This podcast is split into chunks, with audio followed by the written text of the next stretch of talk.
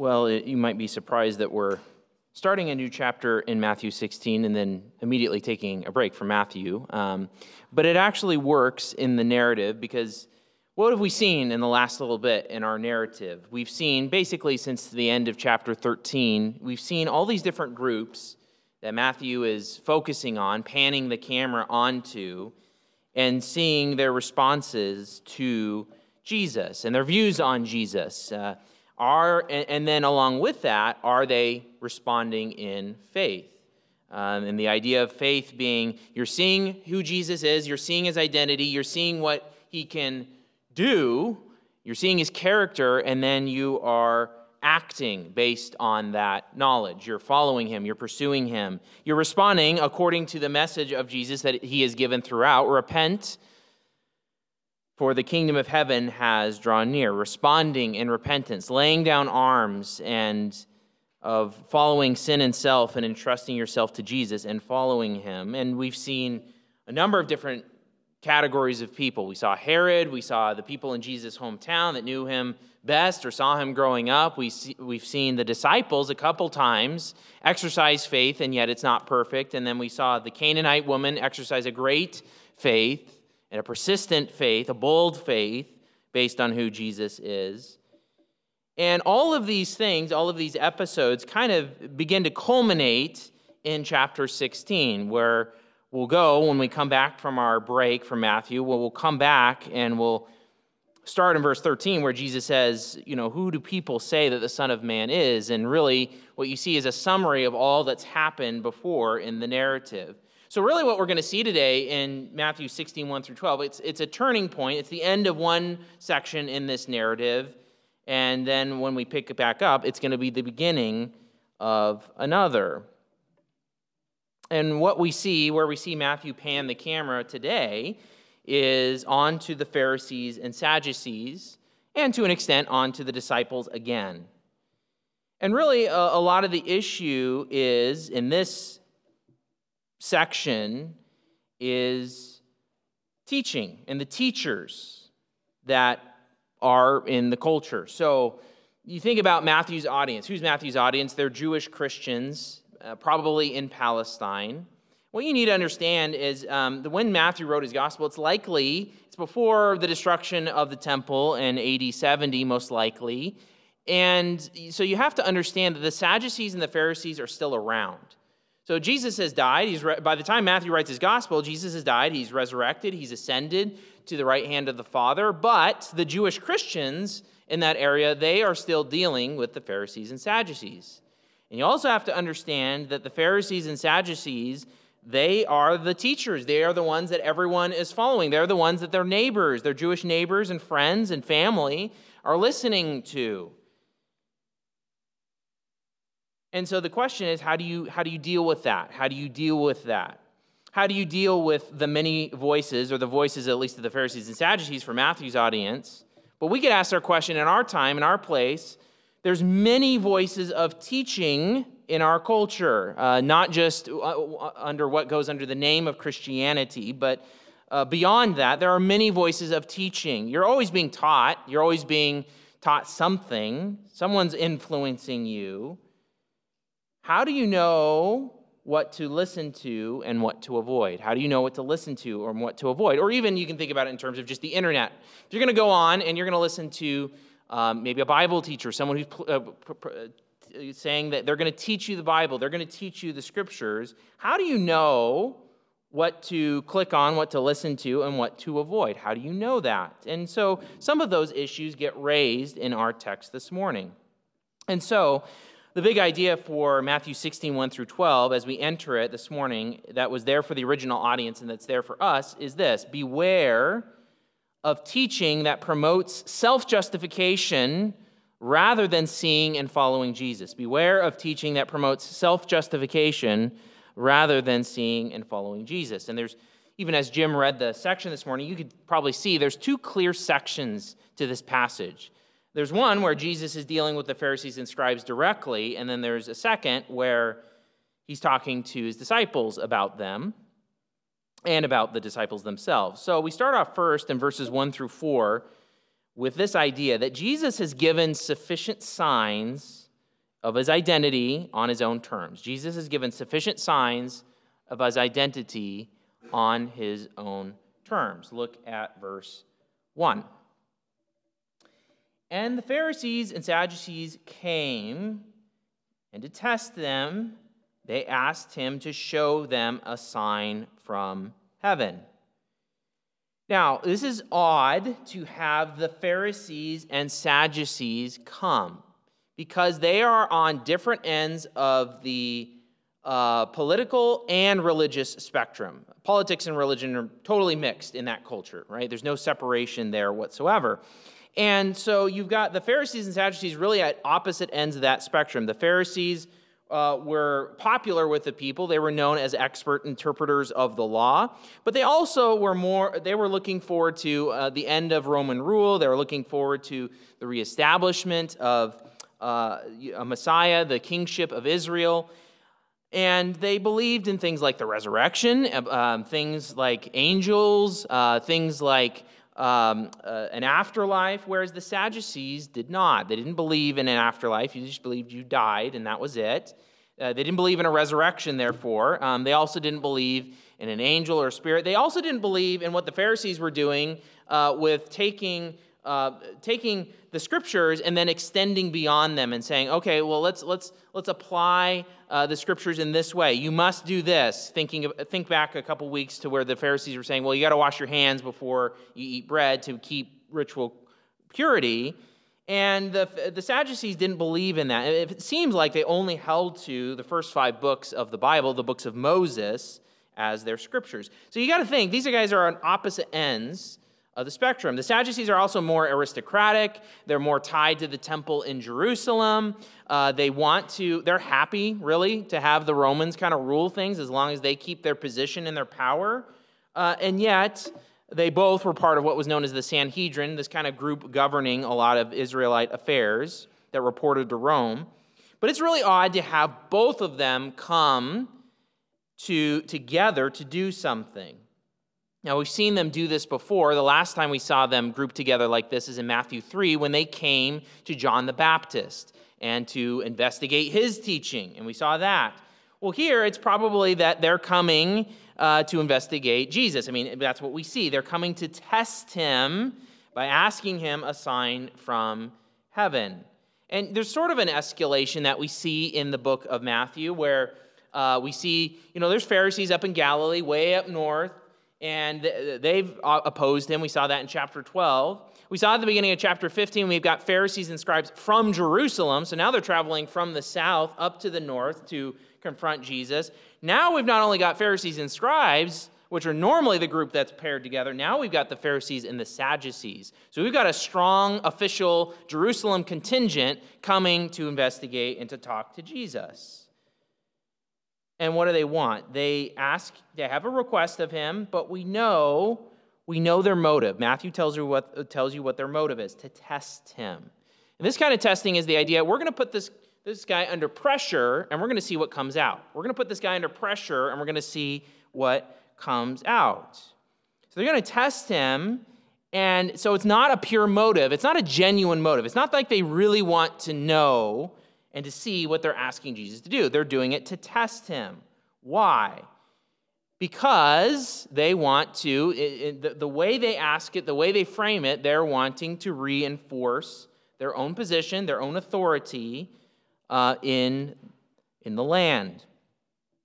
So, what do they ask him? They ask him for a sign from heaven. It's actually probably that they're asking him a sign to show in the sky. So, Matthew's pretty consistent. When he uses heavens plural, he usually means the abode of God. And then when he uses heaven singular, like he is here in the original, he's usually referring to the sky. So, essentially, what they're asking for is hey, do a sign in the sky. Show some sort of visual sign in the sky. Why? Why would they ask this? Well, we actually kind of talked a little bit about this this morning in the equipping hour. That um, uh, th- that the idea is that prophets that would speak for God, they would often do a sign to authenticate who they were. They would do some sort of miracle or prediction or some sort of external sign, some sort of flashy sign maybe that God would use to authenticate that ministry, uh, minister, that prophet.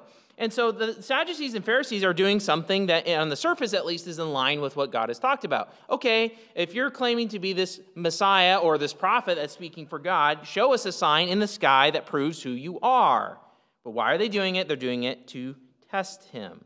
They're really not doing it genuinely, they're doing it to reinforce their own position, to justify their response to him.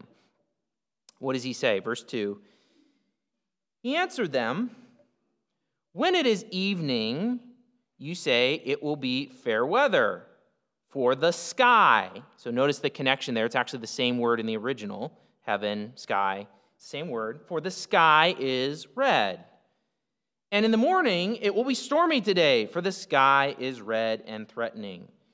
So, this is kind of the, the knowledge that you develop by living in a place for a certain amount of time, right? You develop an understanding of weather patterns and what you see in the sky or what you feel in the wind, and you understand, oh, it's going to be this kind of weather because this and this is happening. And that's what Jesus is referring to. So in Palestine at this time, they had understood, okay, we watch for these signs, this is what's going to happen. These signs in the sky that we see, this is what is going to happen with the weather. And Jesus saying, you guys do that and you do that well. And then what does he say? He says, You know how to interpret or to discern the appearance of the sky, but you cannot interpret the signs of the times. What's he meaning there? The signs of the times. Well, he's referring to the things that he has been doing, that John has been doing, but that he has been doing. What has Jesus been doing? He's been getting all sorts of miracles, all sorts of foretastes of the coming kingdom. What's Jesus' message? Repent, for the kingdom of heaven has drawn near. So, all these things that he's been doing um, uh, like feeding the 5,000 or feeding the 4,000 or casting out demons or healing everyone just instantly.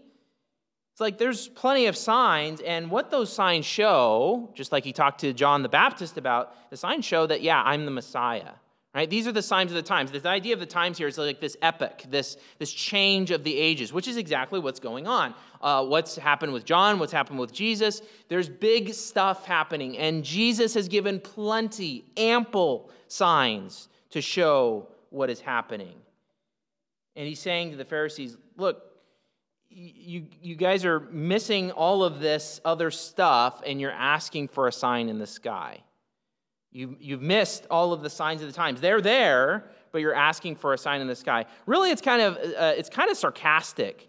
It's kind of like Jesus is effectively saying, Oh, yes, you'd like to see a sign in the sky, wouldn't you? Because you're good at that, interpreting the weather, even though you're missing the signs that are already right in front of you. You're good at interpreting the weather. That's why you asked for a sign in the sky, but you're missing the stuff right in front of you. It's somewhat sarcastic. Seems that way, anyhow there, he understands that the request for a sign is not legitimate. It's not legitimate. It's, it's, a, it's a disingenuous request to reinforce their own authority. It's not a genuine seeking of Jesus because it, they had plenty of evidence, plenty of signs that Jesus had done to show who he was.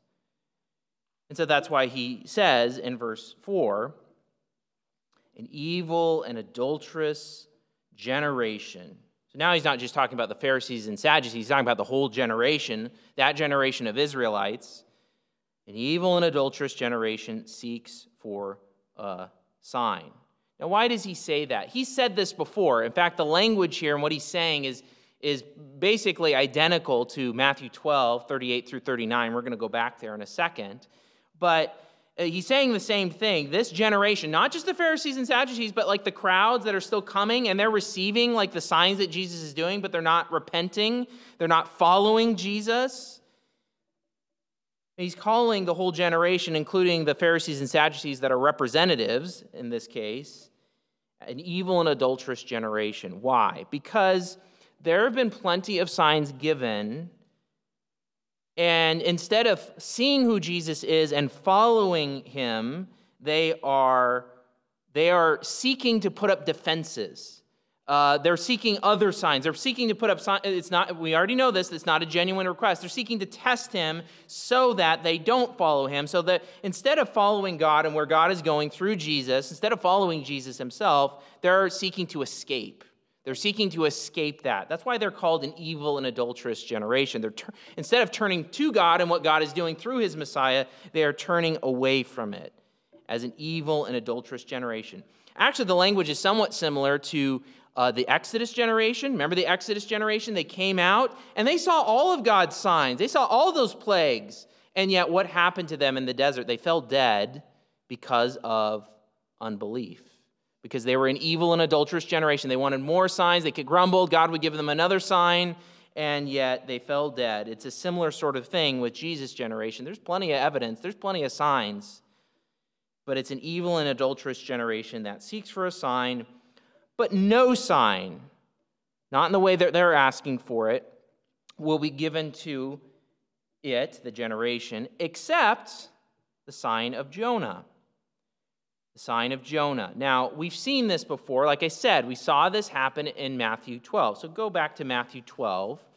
In Matthew 12, it was a similar setting where we have the scribes and the Pharisees, and he casts out a demon from a who's blind and mute, and they say, "Well, he's only doing that by the power of Beelzebul." And then he argues and says, uh, that's ridiculous. That's nonsensical reasoning. It's by the Spirit of God that I'm doing these things. And then he really condemns them and says, You guys are evil uh, trees. The reason you're bearing that kind of fruit is that you're bad trees. And then in response to that, in verse 38, we get this. Then some of the scribes and Pharisees answered him, saying, Teacher, we wish to see a sign from you. So, same kind of a thing. This doesn't specify a sign from heaven, but some sort of sign. And notice how he answers, verse 39 in chapter 12.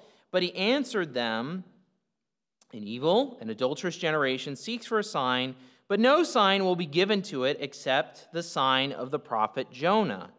For just as Jonah was three days and three nights in the belly of the great fish, so will the Son of Man be three days and three nights in the heart of the earth. And so Jesus is more um, he, he doesn't explain to the Pharisees and Sadducees what he means by the sign of Jonah, but he has kind of he explained it back in chapter 12. And Matthew's audience, Matthew's expecting, okay, you guys remember what the sign of Jonah is, right? So let's remember that. What is the sign of Jonah? Well, let's go back to Jonah first. You remember Jonah. He rebels against God. Uh, he's called to go to a Gentile nation and preach uh, judgment on that nation. And uh, Jonah doesn't go, he rebels. In fact, Jonah in the book, Jonah's a real guy, but he represents uh, Israel. He represents Israel's attitude at the time because Israel is doing like external good forms of worship, some good, but then there are wicked and evil people. They're an evil and adulterous generation, even in Jonah's day. So Jonah rebels, but then God saves him through this. Um, he gets thrown overboard.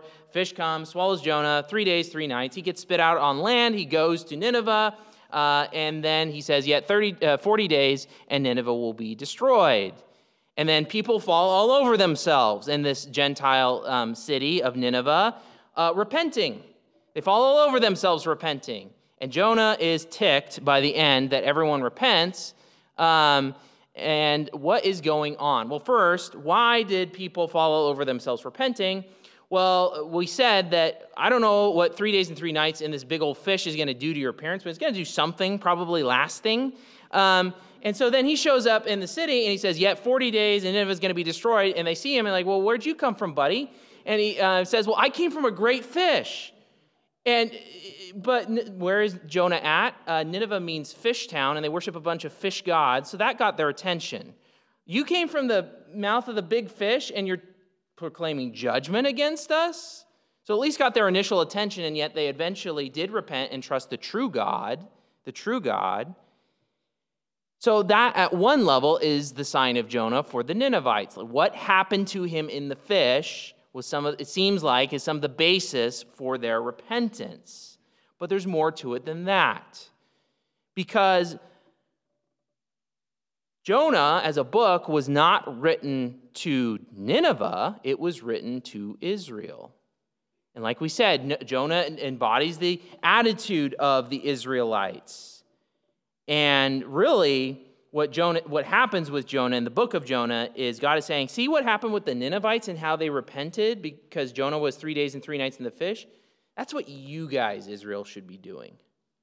It's an indictment to Israel. So, what happened with Jonah and what happened with the repentance of the Gentile Ninevites based on Jonah becomes a sign of judgment to Israel. Israel, unless you repent, you're going to be destroyed too, which is exactly what happened. Chapter 2, Jonah's descent um, and near death experience is uh, described in terms of like an exile, uh, an exile away from God's presence. And that's exactly what God brought on the nation of Israel.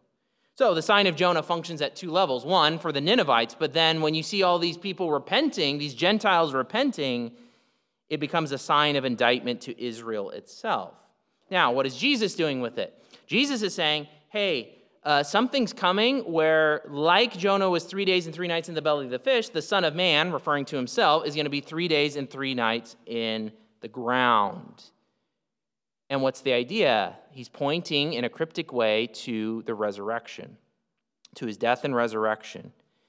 And when you follow this through, when Jesus does rise from the, the dead, you see in Acts, the Jews recognize, oh no, the Messiah has been raised from the dead. We killed the Messiah. It became a sign of judgment to Israel. And some of them repented, but then by the end of Acts, what do you see? You see a bunch of Gentiles repenting because of the resurrection, and it's an indictment to Israel, just like with Jonah. So, what is Jesus doing with this, both in chapter 12 and chapter 16, by saying, well, no sign is going to be given to this generation except the sign of Jonah? He's saying, effectively, this is a wicked, evil, adulterous generation. It's not repenting. It's not listening to the message. So, what sign is it going to get? It's going to get the sign of Jonah. It's going to get the sign, once it happens, they're going to see it, of the resurrection. And that resurrection is actually going to be a sign of judgment. And especially the repentance of the Gentiles is going to be a sign of judgment to Israel. You missed it. You missed the Messiah. You blew it. The kingdom's not coming now, not yet, it will come eventually, because of your response. You've had plenty of signs, but you're failing to see the signs of the times. That was what Jesus is saying in chapter 16. So, what's the only sign you're going to get? The sign of judgment, the sign of Jonah. And then notice how verse 4 in chapter 16 ends. It's not a throwaway ending to his interchange with the Pharisees and Sadducees. It says this So he left them and departed. Actually, the idea of left them a, it can be a little more stronger than that. It can be the idea of abandoned, like he's abandoning them and leaving. Meaning what? It's we've already seen that the, the, the die is cast in chapter 12. It's been cast for a while now. But again, it's that illustration that Jesus is walking away from that generation. That generation had the opportunity to repent and entrust themselves to Christ, and he would have set up the kingdom and they blew it. They missed the signs of the times. They were an evil and adulterous generation Pharisees, Sadducees, scribes. Now, there were people, some people who did repent. That's where the disciples come in, but by and large, they did not. And so, what? That generation is going to face its judgment. Jesus leaving them, he's departing. Why? Because Jesus has given enough signs about who he is through his ministry. God doesn't give signs to suit people's capricious whims or to reinforce someone in their presumption of testing him. That's not why God gives signs. God does give signs, He does, and He has. But He doesn't do it. You know, sometimes you hear people say, well, if God would give me a sign, then I'd believe. No, you wouldn't. You'd be like the Pharisees and Sadducees. Because God doesn't give signs to suit capricious whims or to reinforce someone in the presumption. Right? That's what the Pharisees and Sadducees, they're not asking genuinely. They're just doing it to reinforce their own presumption and not believing in Jesus, to reinforce their own authority, to justify themselves. Self justification, self promotion, that's what's their focus. God doesn't give signs to suit one's capricious whims or to reinforce someone in their presumption. God gives graciously signs and proofs on his own terms sufficient for repentance and faith in Jesus. He did that then, and it's true now. God has given sufficient signs and proofs to authenticate his son. To authenticate his son. We see Jesus in the pages of Scripture. We see eyewitness testimony of what God did, what Jesus did by his divine power as the God man, God, the Son incarnate, healing people, feeding 5,000, feeding 4,000, walking on water, again, eh, et cetera, et cetera, et cetera. There, God has done sufficient signs and proofs through Jesus. We have the witness to that in the scriptures, so those signs still speak to us, and they are sufficient. They are sufficient. And what are they sufficient for? They're sufficient for what was Jesus called? Repent, for the kingdom of the heavens has drawn near. That judgment is coming. That's the idea of the kingdom coming, right? When Jesus' kingdom comes, and it will come, that the judgment will come of all people and wrath is coming. God's wrath is coming against sin. Every single person is a rebel against God, against Him, trying to live for themselves, to be self promoters, to be self justifiers like the Pharisees and scribes, or to be just ambivalent like the crowds.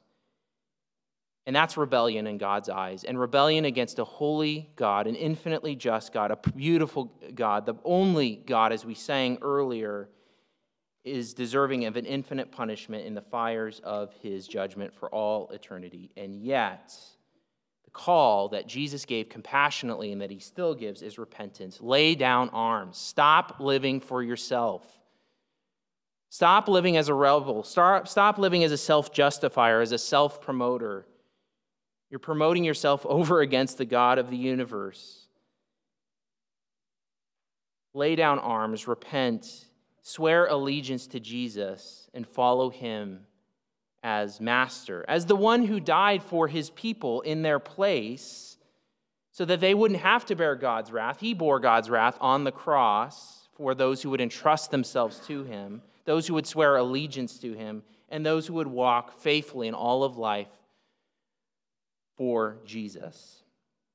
God has given sufficient proofs. Jesus has given sufficient proofs for that end. So, Jesus has given sufficient signs of his identity on his own terms. Second, we see this in the passage in verses 5 through 12. Your intake of teaching is more important than your intake of food. Your intake of teaching is more important than your intake of food. Look at verse 5 when the disciples reached the other side. Now, pause there. That's a geographic note, right? He's telling us something about some geography. So they're up in Galilee, around the Sea of Galilee. And uh, where has he been? Well, the last thing we knew of in verse 39 in chapter 15, what he was in this region of Magadan. Where is Magadan? Uh, we don't know exactly. Uh, it might be uh, Magdala, but it's probably most likely on the western shore the, uh, of the Sea of Galilee. Now, before that, Jesus went up to Tyre and Sidon, way Gentile territory. It seems like he came down through the eastern side of the Sea of Galilee, again, kind of sparse Gentile territory. And then he crosses over after the feeding of the 4,000 to Magadan on the western shore, which is, uh, which is Jewish territory. And what immediately happens? Well, we just saw the confrontation with the Pharisees and Sadducees. So what does Jesus do? He withdraws again. Um, and this whole withdrawal thing is going to culminate uh, the next time we come back to Matthew with him going way north to Caesarea Philippi before he takes his final move to Jerusalem. So that's where all the geographic movements are heading towards. So, where are they at now? If the disciples reach the other side, well, they were on the western side. That's where the confrontation happened, the western side of the Sea of Galilee. So, now where are they going? They're going to the eastern side, which is more sparsely populated, more Gentile predominant. Uh, and what happens? Well, the disciples reach the other side. They had forgotten to bring any bread. Now, we don't know how much time has passed since the feeding of the 4,000. They evidently, right after that, went to the western side. They had this interchange. We don't know how, if, um, if it's, they should have brought bread from the feeding of the 4,000, the leftovers, or if it's just bread in general. Regardless, they don't have bread. Why would they need bread? Well, probably the area they're going, if, if it's true to the areas they've gone on the eastern shore before are sparsely populated, not a lot of places to buy bread from. So they didn't bring provisions. And what does Jesus say? Verse 6 Jesus said to them, Watch, or watch out, look out, and beware of the leaven of the Pharisees and Sadducees. So he's linking what he's saying with the Pharisees and Sadducees in the episode he just had with them in verses 1 through 4. And he mentions the idea of leaven. Now, remember what leaven is it's sourdough. Uh, you would bake a uh, you know a batch of dough and you would let it ferment, and that's you got your sourdough. So you'd take a little bit of sourdough, and you would take some of the sourdough and put it in your next batch of dough to help it to rise. So that's the idea of leaven. We remember that. And it's kind of unclear what is Jesus responding to their underst- the, that they had forgotten to bring any bread in any sort of way? Is he just kind of being, you know, kind of drawing a pun? We're not sure, but we do know. Uh, look at verse 7. They began discussing it amongst themselves, saying, and literally, because we brought no bread. In other words, they interpret what they hear Jesus saying in his warning as saying, oh, he's saying that because we brought no bread. Evidently, it takes Uh, it takes some time for them to come to that because they talk amongst themselves. They're like, what, what does it mean, leaven of the Pharisees and Sadducees? What, what do you think he means? Well, we, we forgot to bring bread, leaven, bread. So he must, he must be saying that because we forgot bread. Now, I don't know if it's more logical than that or it's just the fact that they're preoccupied with bread. We forgot bread. We don't have provisions. What are we going to do? Beware of the leaven of the Pharisees and Sadducees, leaven, bread. I really need bread. Oh, he must be saying that because we didn't bring any bread. We don't know if there was more, some more logical reason than that, or if it's just that their minds jump to the thing that they're preoccupied with. But regardless, they are preoccupied with bread. Their physical provisions uh, going into evidently some sort of um, remote area, probably brought no bread. He's saying that because we brought no bread. But Jesus, aware of this, so he finds out or listens. He said, Oh, you of little faith, why are you discussing among yourselves the fact that you have no bread? Now, this is a rhetorical question, meaning he's asking it, but the answer is assumed, meaning you shouldn't be discussing this amongst yourselves. Why in the world are you talking about having no bread? And even more than that, Jesus is saying this is an evidence of little faith, uh, which we've seen. Uh, he's told the disciples that a couple times. A couple times. Doesn't mean they have no faith, they do have faith. It's just growing. It's not great faith like the Canaanite woman who's persistently and boldly coming, but he's saying, you guys shouldn't be discussing this. You shouldn't be worried about having no bread. You guys shouldn't be preoccupied about not having these physical provisions for survival. In fact, you're evidencing little faith by doing so. Well, how so? He explains, verse 9. Do you not yet perceive? Meaning, you should be perceiving something, but you're not. Do you not yet remember? You should be remembering something, but you're not. The five loaves for the 5,000, and how many baskets you gathered. Don't you remember that? Or the seven loaves for the 4,000, and how many baskets you gathered. Notice how each one ends. It's an ending on how many, like how much bread you took away. You started with a little bit of food, and then we fed, or I, I gave you food. Remember how that worked? Jesus multiplied the loaves, but he gave it to the disciples to feed to the people. You fed all those people, and then you took those baskets back, all those leftovers. You ended with more bread than you started with which is a creative act of the God man. Don't you remember how many? Because they're preoccupied, well, we don't have anything, right? We don't have any loaves. He's saying, you guys, that's little faith. Why? Because there should be no worry about bread and having enough bread. Because Jesus has already shown uh, I, can multiply loaves. Like, you don't have any loaves. No problem, right? Because he's already done this creative act by, um, act by multiplying loaves. So if you're with Jesus and you're following Jesus, you shouldn't be preoccupied with these just physical survival concerns. You're with Jesus, you're following Jesus as the disciple. Jesus could easily provide for those things. So you're just focused. Remember what faith does. Remember Peter. He's, he sees Jesus on the water And he's like, as long as he keeps looking at Jesus and seeing and remembering Jesus is the God man, I can see him walking on the water. He's the creator God. I'm going to keep walking towards him on the water. You act in response to who Jesus is. Well, these guys aren't.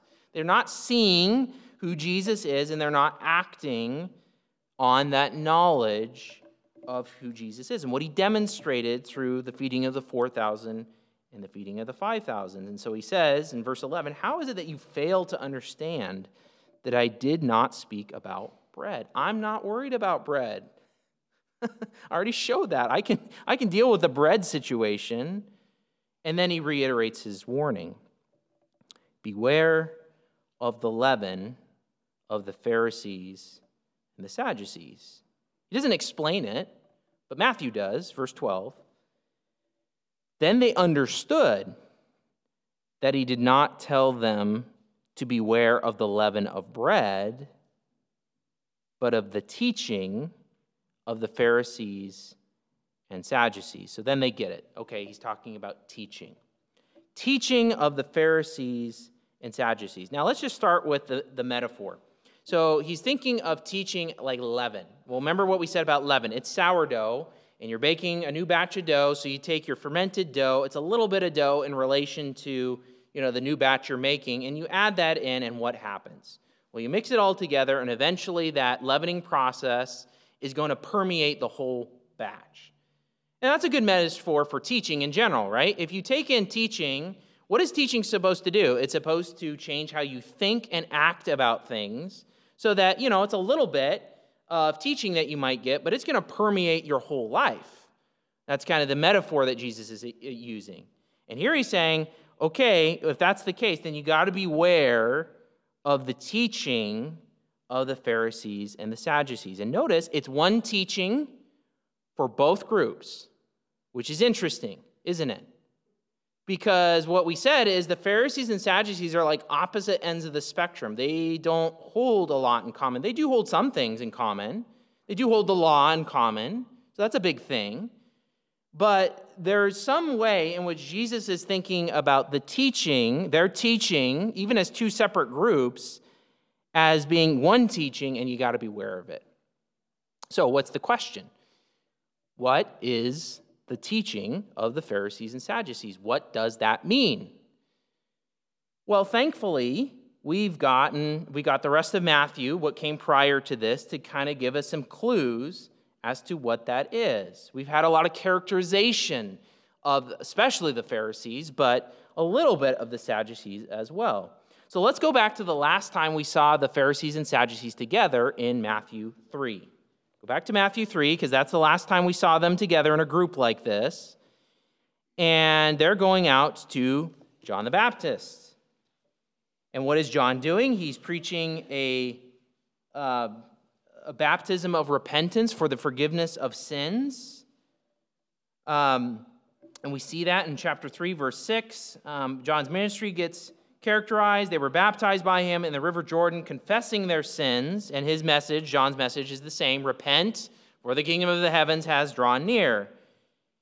So he sets that up, but then verse 7 in chapter 3 says this but when he saw many of the Pharisees and Sadducees coming to his baptism, he said to them, You brood of vipers, who warned you to flee from the wrath to come?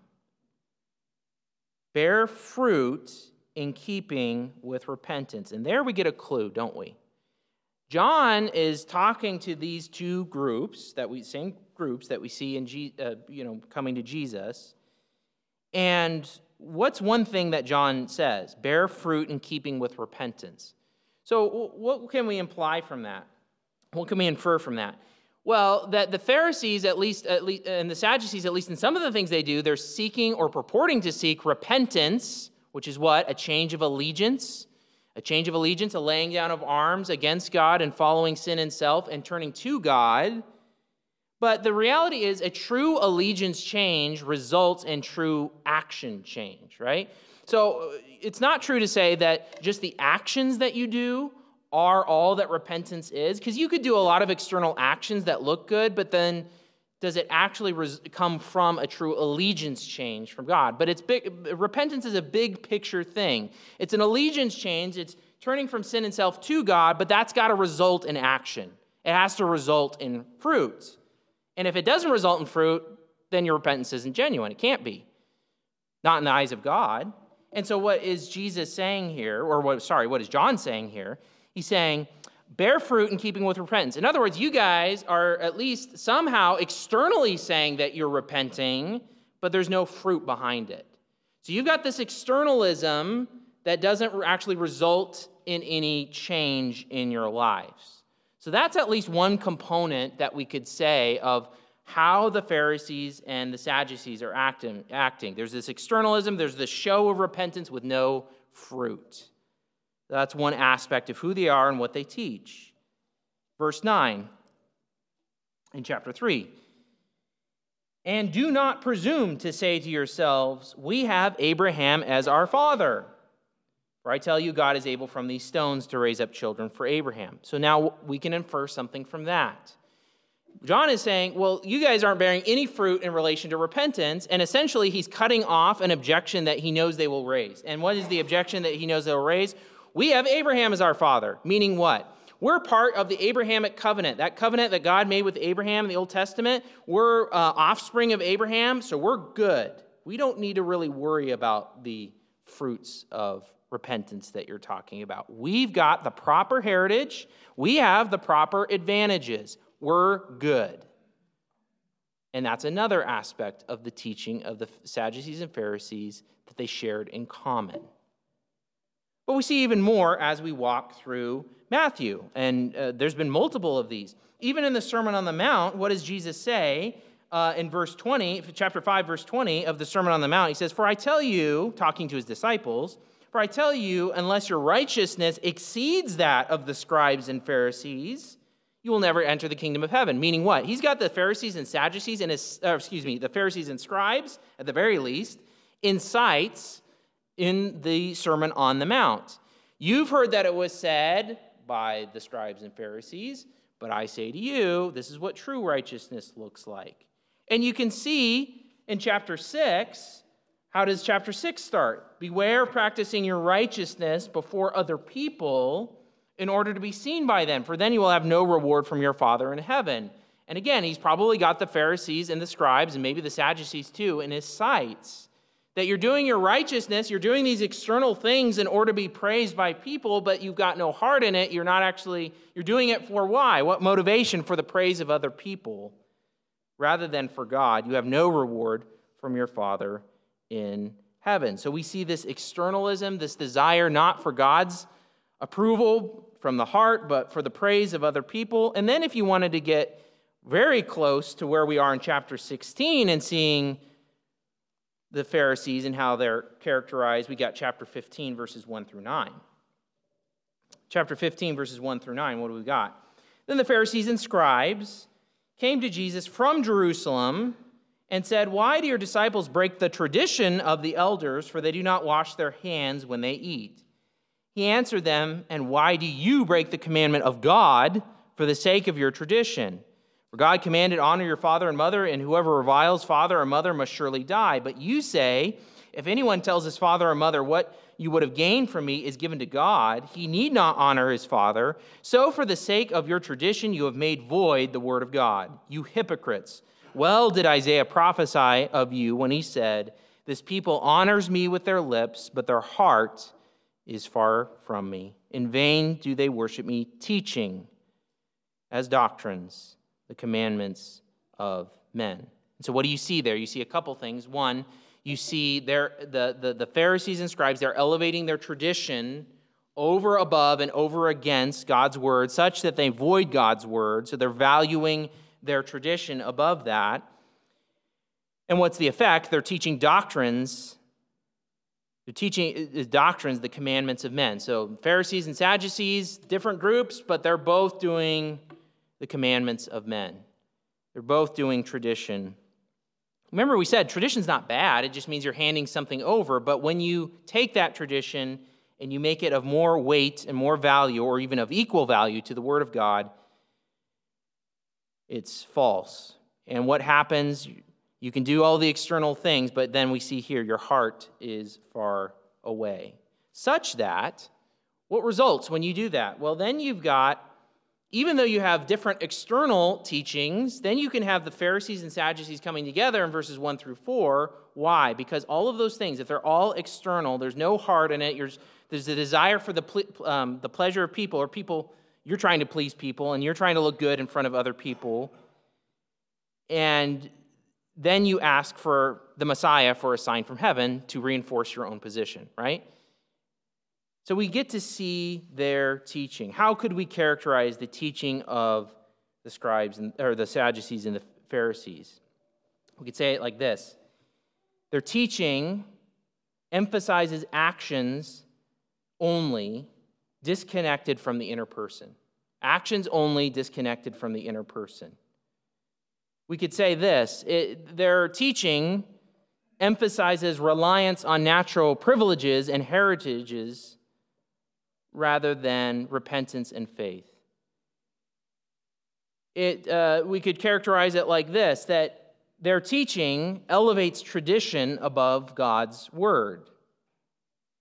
And really, all of it is aimed at seeking to justify and promote self rather than listening to what God is saying. They're not really trying to listen, they're not really trying to seek what's true. They're seeking to justify and promote themselves. And Jesus is telling his disciples, beware of that, watch out for that.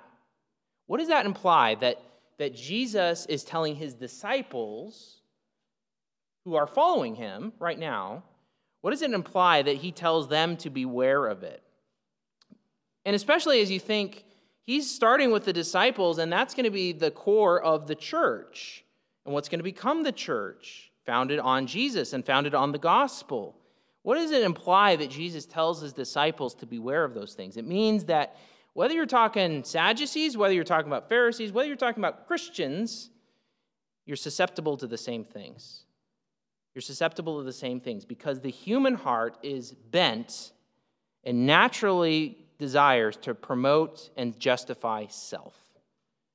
That is rebellion against God. I mean, you can even think back to the garden right after the sin. What is Adam trying to do? Well, it's the woman you gave me, right? Well, what's he doing? He's seeking to justify himself and to promote himself.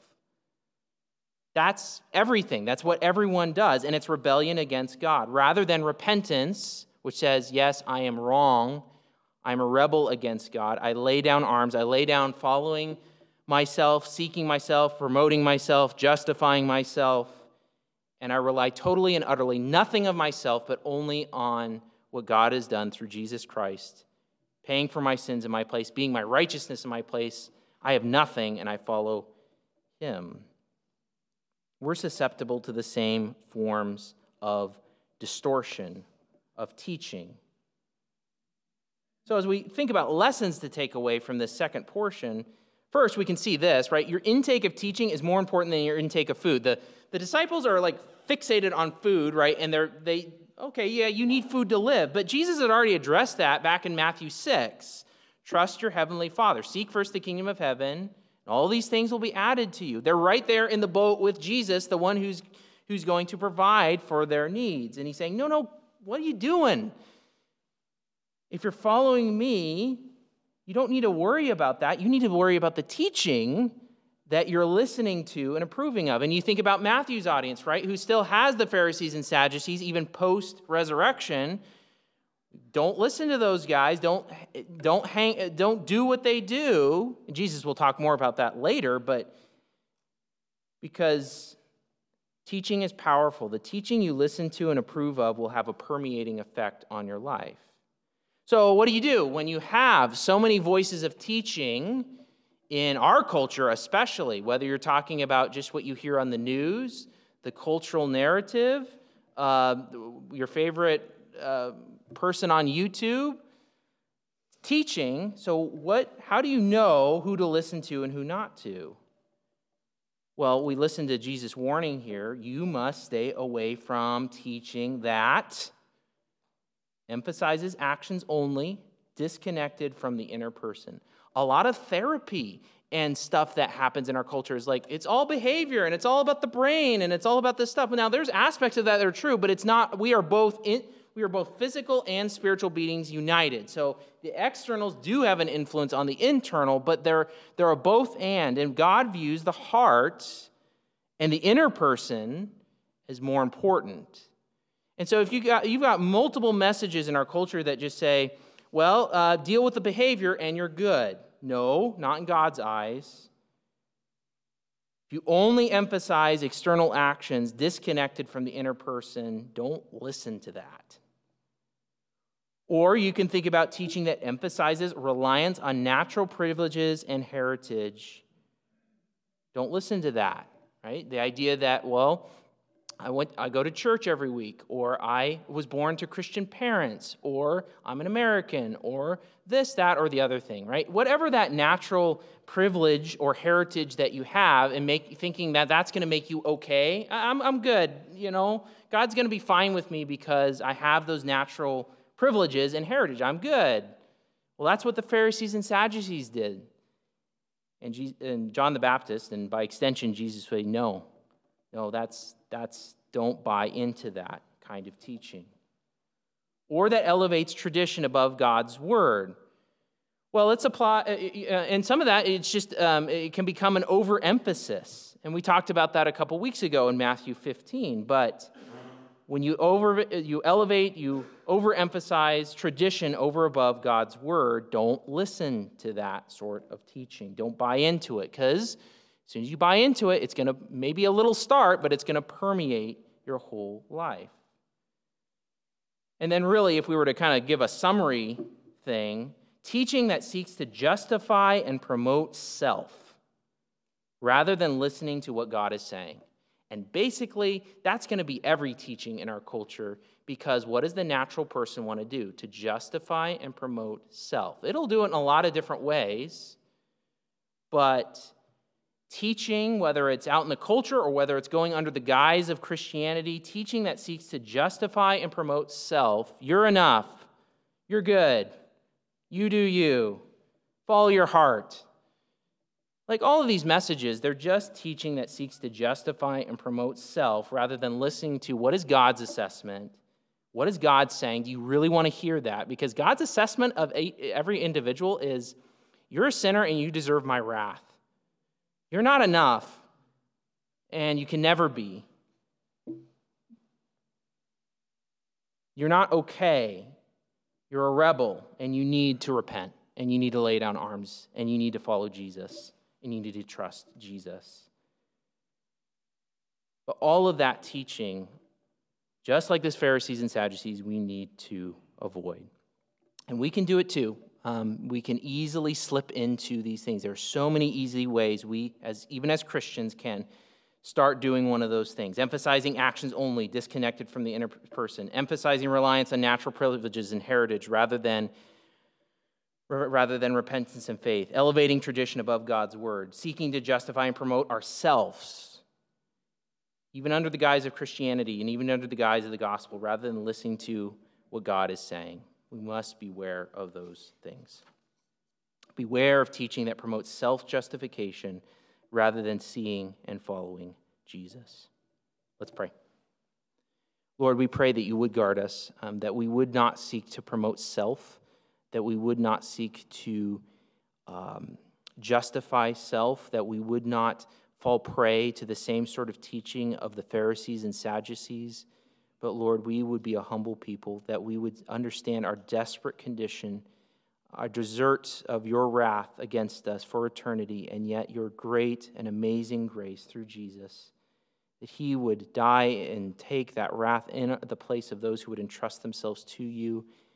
That we now have a life of following him, of true repentance that bears fruit. And Lord, we just, all we can do is give thanks and praise. And Lord, we desire to follow you in the way you want. Guard us. Guard us from this sort of teaching that we can so easily slip into. Protect us even as we go this week. Help us to identify the wrongful messages, not just of the culture, but other messages that we'd even try to slip in in the name of Christianity, oh Lord God. We would pray that you would protect us, that you would give us discernment, and that we would stay anchored in the gospel. Lord, be with us as we go this week, even as we meet people that are under the sway and the spell of those messages. Help us to speak clearly the gospel of grace. Give us opportunities, grant repentance, even as you have granted it to us. We ask these things in the name of Christ. Amen.